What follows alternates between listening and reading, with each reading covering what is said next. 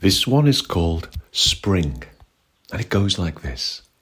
Suddenly, so suddenly that the sky appears to blink, spring appears, lifting the lengthening light across the day, as if summer rides across the dusk, as if the sunlight hours have always been soft and gentle.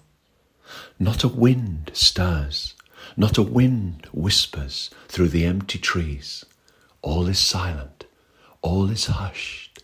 In the middle distance, where the cool of shadows of winter gather under the rising moon, beyond the forest, the beach, the mirror of sea and skies, and the low murmur, the wash of retreating tides, a woodpecker knocks and knocks again against the locked and frozen winter door. The echoes resound through the fading softness, the curtain of early mists, the starlight of velvet, the perfume promise of the thousands, the rising opening singing, a blossoming sky of early morning stars. Spring.